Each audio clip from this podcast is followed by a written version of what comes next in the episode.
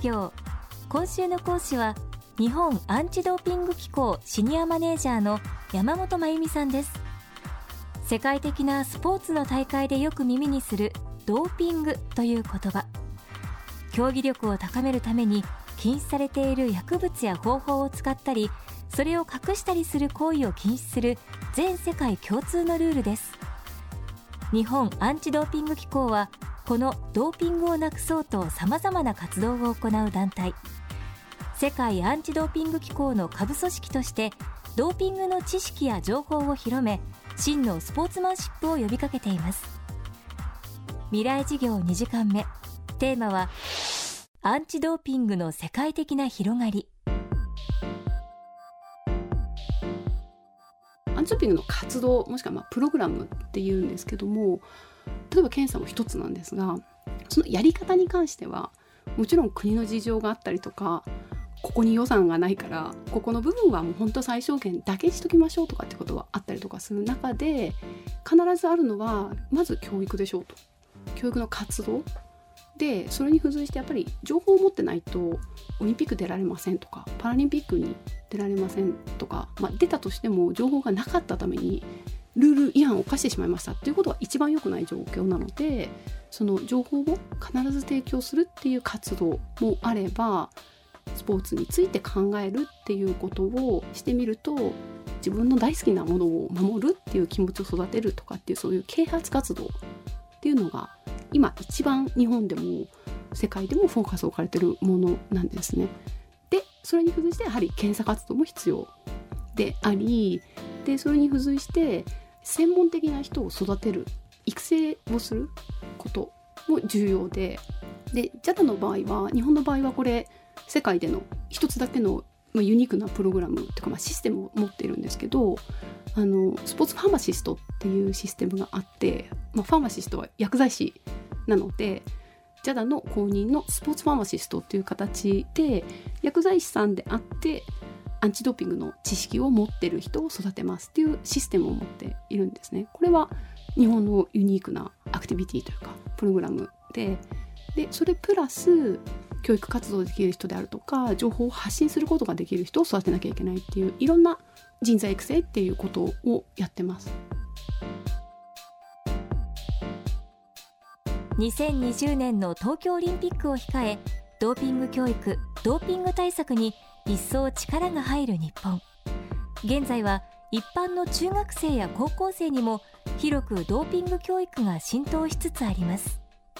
ちょっと2つに分けて話をするといわゆる一般の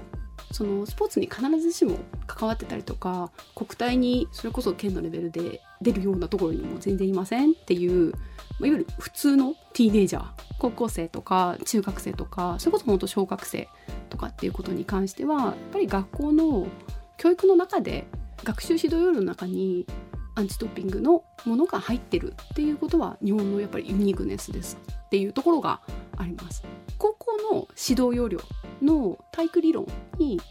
平成23年度からアンチドーピングとオリンピックムーブメントがま並列する形で教える指導内容として入ったっていうことになったのがま 2, 年2年度前というかそこにはやっぱりそもそも、まあ、ズルする行為っていうのは良くないですねっていうその一番初めのスポーツの価値であるとかなんでそもそもスポーツに関わるんですかって言ったことが一番初めに教えることでっていうような形にはなってるんですけどそうやっぱり学校の中に入ってるっていうことは世界の中でもモデルとして捉われてるところがあるのでとても大きなことだなということを思っているのともう一方の方はやっぱりスポーツに関わってて国体出るぞとかインターハイに行くぜっていうことを目標にしてるアスリートだったりとか今最近、まあ、2020年も決まったこともあるのでそのタレント発掘のスポーツにもっともっと時間を割いていこうっていう若い世代からもう今その波に乗っているトップの人たちっていうことに関してはやっぱりフェーズフェーズで知ってなきゃいけない情報っていうことがあると思うんですね。でそれはやっぱりスポーツに参加することの要件として A から Z まで知ってないと違反として自分が意図してなかったとしても問われちゃうかもしれないっていうことがやっぱりもう少しきっちり私たちの方も競技団体の方と協力したりとかあとはそうですねやっぱり県から出てくるところが多いのでやっぱり県のレベルできっちり教育されてたりとか情報をちゃんと渡してくださいっていうようなことがあると、まあ、いい形で残念なことがなかったねというか起こらないっていうことが最低限やんなきゃいけないことトップのアスリートであれば知ってなきゃいけないことがありますっていうことはもう世の中というかまあ世界の中でそういうことになってるのでいやそれは自分の責任でしょっていうことになってしまうということなんですね。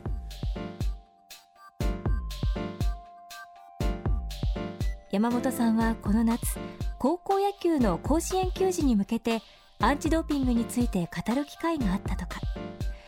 体育の授業や部活動そしてクラブチームでの活動などを通してティーンエイジャーのうちからアンチドーピングの意識を育む取り組みがすでに始まっています。この番組はポッドキャストでも配信しています。バックナンバーも聞くことができます。アクセスは東京 FM のトップページからどうぞ。未来事業明日も日本アンチドーピング機構シニアマネージャー山本真由美さんの授業をお届けします。